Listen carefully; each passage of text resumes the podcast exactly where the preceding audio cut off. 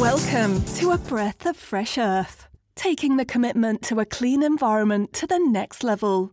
Your host, Rick Friedman, will crown the climate hero and villain of the week, along with discussing worldwide environmental issues, showcasing new products designed with the longevity of our planet in mind, and putting the spotlight on the individuals making a big impact in helping the climate and pollution crisis through social media. Now, your host, Rick Friedman. What are the five gyres? What is the definition of a gyre? You can use the noun gyre in a variety of ways, but it always means kind of a circle, especially one that coils or spirals. A gyre is a large scale system of wind driven surface currents in the ocean. The gyres are the five main subtropical gyres located in the North and South Pacific, the North and South Atlantic, and the Indian Ocean. They're massive circular current systems. The accumulation zones of plastic that form in these gyres are a result of diminished winds and the currents occurring at latitudes synonymous with continental deserts.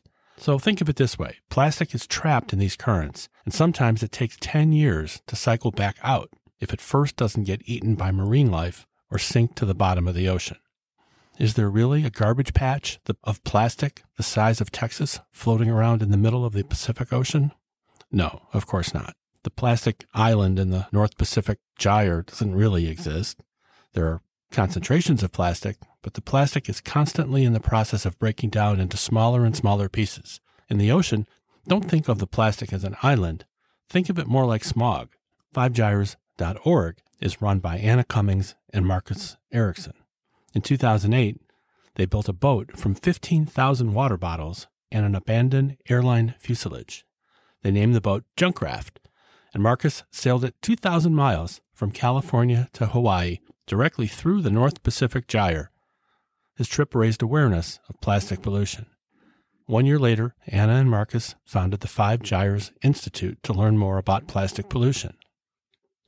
In 2015, with encouragement from nonprofit organizations like Five Gyres, President Obama, remember him?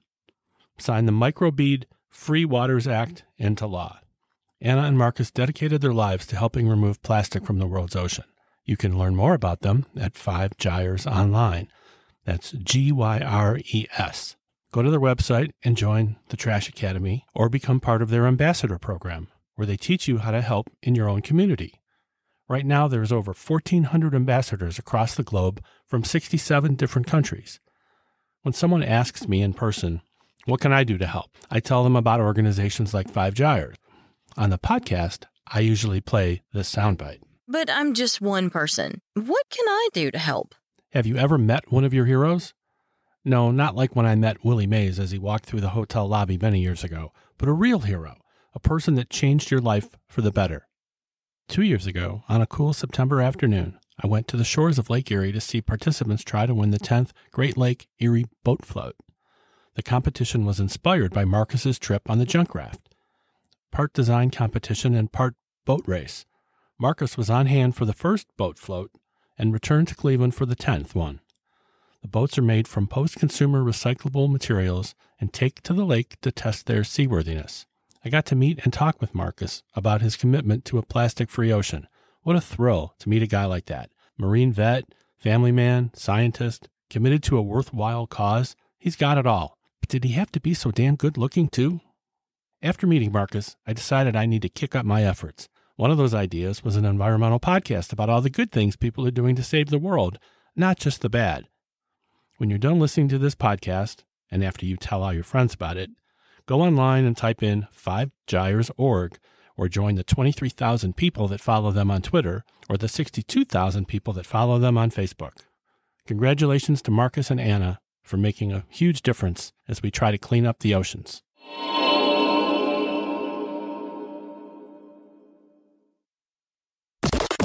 Place where legends are born. Next up, Scientists Warning Foundation a nonprofit made up of an activist network of researchers and scientists. The foundation works to help protect life and ecosystems on Earth by fostering an awareness of our responsibility as, as planetary stewards through evidence based education and research. The mission of the Scientist Warning Foundation is to represent scientists who are warning humanity of the rapid increasing dangers of climate change. They list their values as science first, facts over personal interest. I guess there's no place for them in the White House. Speaking truth to power, standing up for what we believe in taking action, transparency, fairness and equality, collaborative and cooperative. Scientist Warning Foundation suggests six critical and interrelated steps that governments and the rest of humanity can take to lessen the worst effects of climate change. Here's a short version of their goals Energy. The world must quickly implement massive energy efficiency and conservation practices and must replace fossil fuels with low carbon renewables and cleaner sources of energy. We should leave remaining stocks of fossil fuel in the ground and should carefully pursue effective negative emissions using technology such as carbon extraction from the source and capture from the air short lived pollutants. We need to promptly reduce the emissions of short lived climate pollutants, including methane and hydrofluorocarbons. Nature. We must protect and restore Earth's ecosystems coral reefs, forests, savannas, grasslands, wetlands, soils, mangroves, seagrasses. They all contribute. They all contribute to getting carbon out of the air. We need to quickly curtail habitat and biodiversity loss before everything's gone. We have to protect forests, especially those with high carbon stores, food, eating mostly plant based foods while reducing the global consumption of animal products. We need to drastically reduce the enormous amount of food waste around the world. In the economy, excessive extraction of materials and overexploitation of ecosystems driven by economic growth must be quickly curtailed to maintain long term sustainability of the biosphere. And lastly, population. We're still increasing the population of the world by 80 million people per year. That's about 200,000 per day. One of the interesting videos I watched on their YouTube channel was seeing my former birthday celebration scientist James Hansen talk about how it won't be enough to stop producing CO2. We need to find a way to remove what's already in the air. That was a little disheartening for me to hear, but he's right. Left on its own, carbon dioxide will take hundreds of years to dissipate. We've got to work a lot quicker than that. In future episodes, I'll talk about some suggestions that are going to make that happen. Exclusive. Let's hear it for Kenya. They've banned the use of single use plastics from its beaches, national parks, and forests. Hotels and lodges in the parks on the beach won't be able to sell single use items to visitors unless they're made from alternative materials, like paper or bamboo. Tourists can't bring in plastic water bottles, cups, or straws into protected areas. In 2017, Kenya enacted one of the strongest plastic bag bans, and the country boasts an 80% compliance with that law. How about a shout out to the city of Sydney, the central borough of the larger metropolis of Sydney, Australia? They're running on all renewable energy. How'd they do it so fast? They developed a plan in 2019, and they're getting energy from a wind farm and two solar farms.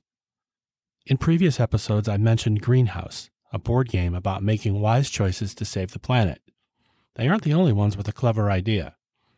My children played the board game Catan a lot. The manufacturer of the game has a new twist on the popular game. This one's called Crop Trust. Players store seeds and manage crops to withstand the hazards that come with growth. Another choice is CO2, Second Chance, a game where players try to stop climate change over decades via energy summits, lobbying, building the electric grid, and a lot more. A third option is Agricola. The premise is that each player builds their own farm and earns points based on how successful their farm grows. And my favorite in this group is called Energetic. Players race against time to build through clean energy to power New York City. Each player has a role in the game that provides them special abilities, like being the engineer or an activist or a journalist or the politician who tries to swing public sentiment. That one sounds fun. And for those with an eye for a more visual game, consider photosynthesis. Each player is a tree species, and you soak up sunlight to grow, plant seedlings, and the game takes you on the difficult journey trees have to live and thrive. The game includes strategy. You need to consider how your shadow falls, and that affects how the seeds grow. Think of photosynthesis as part strategy, part puzzle, and also beautiful artwork. Last May was the hottest May ever recorded. Every month this year has been warmer than usual. Apple plans to use only recycled and renewable materials in products and packaging and getting rid of plastic entirely by 2025.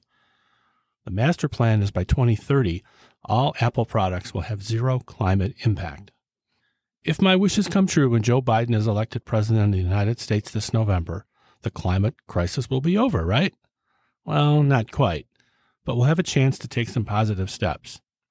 Let's take a peek at Biden's recently released climate plan. He's going to spend $2 trillion on clean energy initiatives, including transitioning the electric grid with the goal of running on 100% carbon free energy by 2035. He wants to retrofit 4 million commercial buildings and 2 million homes. The plan doesn't ban fracking and isn't very specific about phasing out fossil fuel. However, considering the alternative and the current resident in the White House and his complete lack of leadership guiding us through COVID 19, voting for Biden is the single most important vote you might ever make in your life. July was a bad month for pipelines. The United States Supreme Court affirmed a lower court ruling canceled a key permit for the Keystone XL pipeline, and another court shut down the Dakota Access pipeline pending an environmental review. The Keystone pipeline was scheduled to be 1,200 miles long and carry 35 million gallons of crude every day from Alberta, Canada to Nebraska. And to make it a perfect three for three, the Atlantic Coast Pipeline is canceled. Remember Hurricane Maria in 2017 and how it devastated Puerto Rico? Of course you do. Rebuilding the electric grid with renewable energy seemed like a no brainer, but billions of dollars are going to fossil fuel companies and companies tied to the president. Man, woman, person, camera, TV. One of my most despised former EPA employees, Scott Pruitt, was forced to resign in 2018 for many corrupt choices he made while he was the director of the EPA but he still hasn't reimbursed them for his travel expenses. It's hard to choose who was the worst cabinet selection under this amateur hour administration. Betsy DeVos as the head of the education department is tough to beat. On the Black Lives Matter episode a few weeks ago, I mentioned Formosa Plastics and how they have poisoned us with plastic pellets, or nurdles.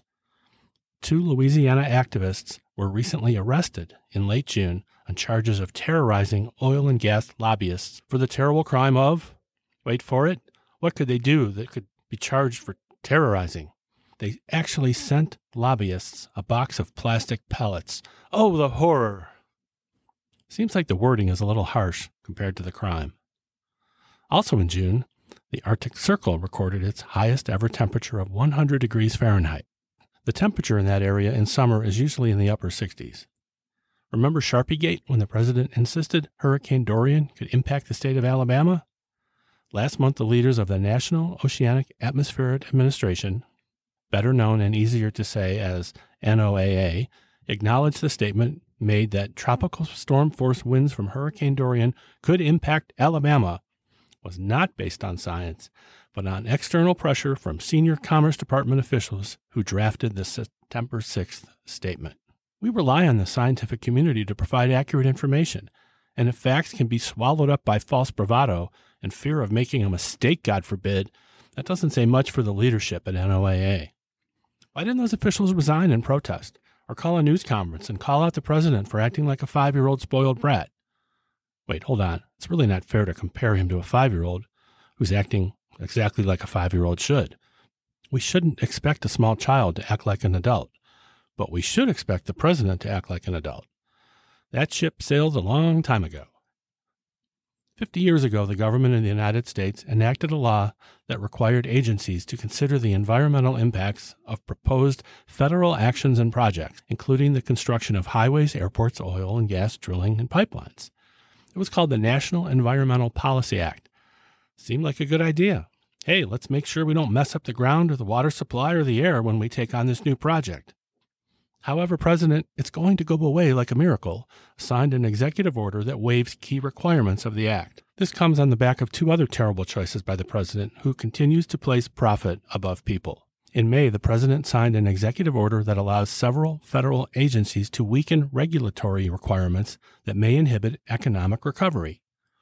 The EPA notified the fossil fuel industry that it could suspend enforcement of certain environmental laws, including requiring the gathering of public input on projects and the monitoring of air pollution levels. So when you see in the paper there's going to be a meeting down at City Hall, everyone's invited to come and you can voice your opinions, that's not going to be that easy.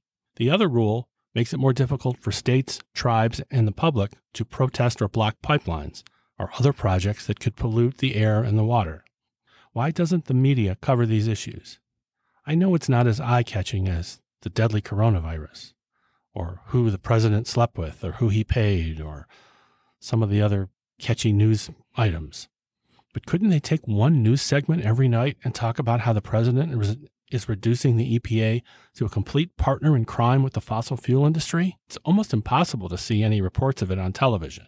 Have you ever tried having a conversation with someone while the television or music was playing in the background and making it difficult to hear the person you're trying to communicate with? It's happened to me, and it happens to whales too. Scientists have determined that heavy boat traffic reduces the sonar that whales use to communicate, and all the extra sound causes the whales stress and other health issues. During the lockdown this spring, fewer boats were in the water. That gave marine scientists a good chance to see if the whales were happier in a quiet ocean. You could count on one hand the number of shows I watch on television. I started watching Dino Hunters this year and found it fascinating to watch these cowboys living in the Dakotas and in Wyoming search the ground for dinosaur bones. The work is arduous, with long hours spent meticulously digging at the dirt, hoping to unearth a prized set of dinosaur bones. The payoff can be worth millions. In 2015, scientists found a huge armor plated dinosaur in northern Alberta, Canada. What made this find so interesting is that they found the fossilized remains of the last meal the dinosaur ate.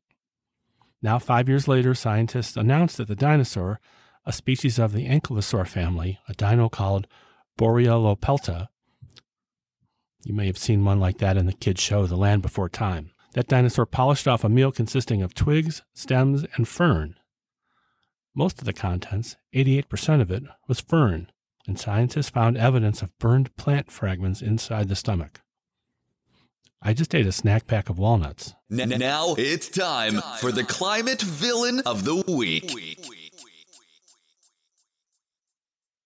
The Heartland Institute is a nonprofit think tank that questions the reality and significance of climate change, secondhand smoke health hazards, and a host of other issues that might seem to require government regulation. The Heartland Institute has been at the forefront of denying scientific evidence for man made climate change. They have disturbing ties with Scott Pruitt at the EPA. Back in 18, released emails show the Environmental Protection Agency asked Heartland call themselves the preeminent organization opposing the radical climate alarmism agenda for suggestions of scientists and, and economists they might recommend for public hearings on science and global warming, counter negative news, and promote Administrator Scott Pruitt's stewardship of the agency, including people associated with groups that think like they do, like plants need carbon dioxide, the right climate stuff, and junk science. The emails revealed how the upper echelons of the EPA actively sought out people who shared their contempt for regulations and their enforcement. This is the Environmental Protection Agency. Environmental groups criticize the EPA for ignoring the conclusions and other scientists regarding man made carbon emissions and their climate changing impacts. I mean, it's so obvious, so maddening. You got to vote. Murray Energy bankruptcy filings in 2019 revealed the Heartland Institute received $130,000 from the energy company owned by climate change denier Robert Murray. The filings revealed a wide range of creditors with deep ties to climate change denial, including the International Climate Science Coalition, the Competitive Enterprise Institute, and Government Accountability and Oversight. Robert Murray was known for being a major Trump donor and giving officials a wish list of proposed actions to help the coal industry. Shame he went out of business. In the 1990s, the Heartland Institute worked with the tobacco company Philip Morris to question the science linking secondhand smoke to health risks, and they lobbied against government public health reforms. Sounds familiar, huh? In 1998 op ed, former Heartland President Joe Bast claimed that moderate smoking doesn't raise lung cancer risks and that there were few, if any, adverse health effects associated with smoking. In a fundraising letter to Philip Morris, Bast wrote to Philip Morris executive that Heartland does many things that benefit Philip Morris's bottom line, things that no other organization does. Later, 2014, Bast denies that he had claimed cigarettes were not harmful until confronted with his own op ed. Ray Martin, past corporate affairs policy analyst and manager of industry affairs at Philip Morris, served as a board member at the Heartland Institute from 96 until 2008. According to Heartland, the Public Health Community's campaign to demonize smokers and all forms of tobacco is based on junk science. Now, I don't care if you smoke or not. I'm just glad you're listening, but there are health risks to smoking. Joseph Bast, current president and CEO, was a strong defender of R.J. Reynolds' brand Camel. Remember Camel Joe or Joe Camel?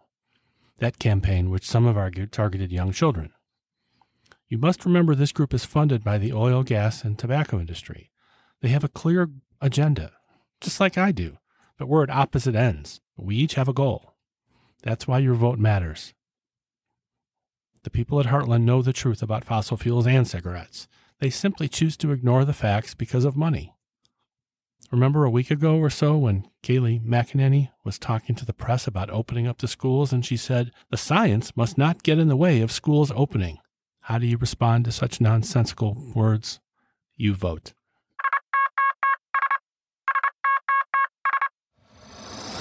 We are celebrating a special day for a very special man. Happy birthday! John Tyndall was born on August 2nd, 1920 in Ireland and died on December 4th in 1893 in England.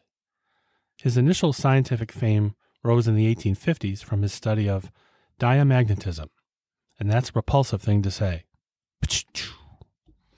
Later, Tyndall made discoveries in the realms of infrared radiation and the physical properties of air, proving the connection between atmospheric CO2 and what is now known as the greenhouse effect.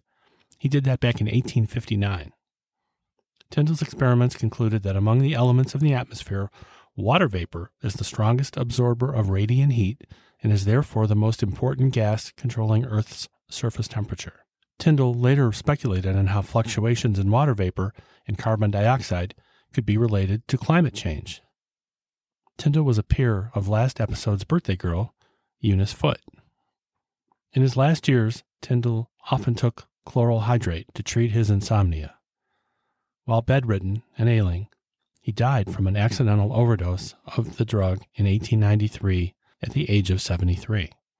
The overdose was administered by his wife Louisa, when Tyndall realized what had happened, he said to his wife, Louisa, my darling, you have killed your John. Well, that's a wrap for episode 12. Thanks again for listening, and good night, Galileo. Thanks for listening to A Breath of Fresh Earth with your host, Rick Friedman. Don't forget to subscribe to this podcast so you're the first to hear new episodes. If you want to nominate someone for Climate Hero of the Week, send it to Rick at the link below. This has been a breath of fresh air. Thanks for listening.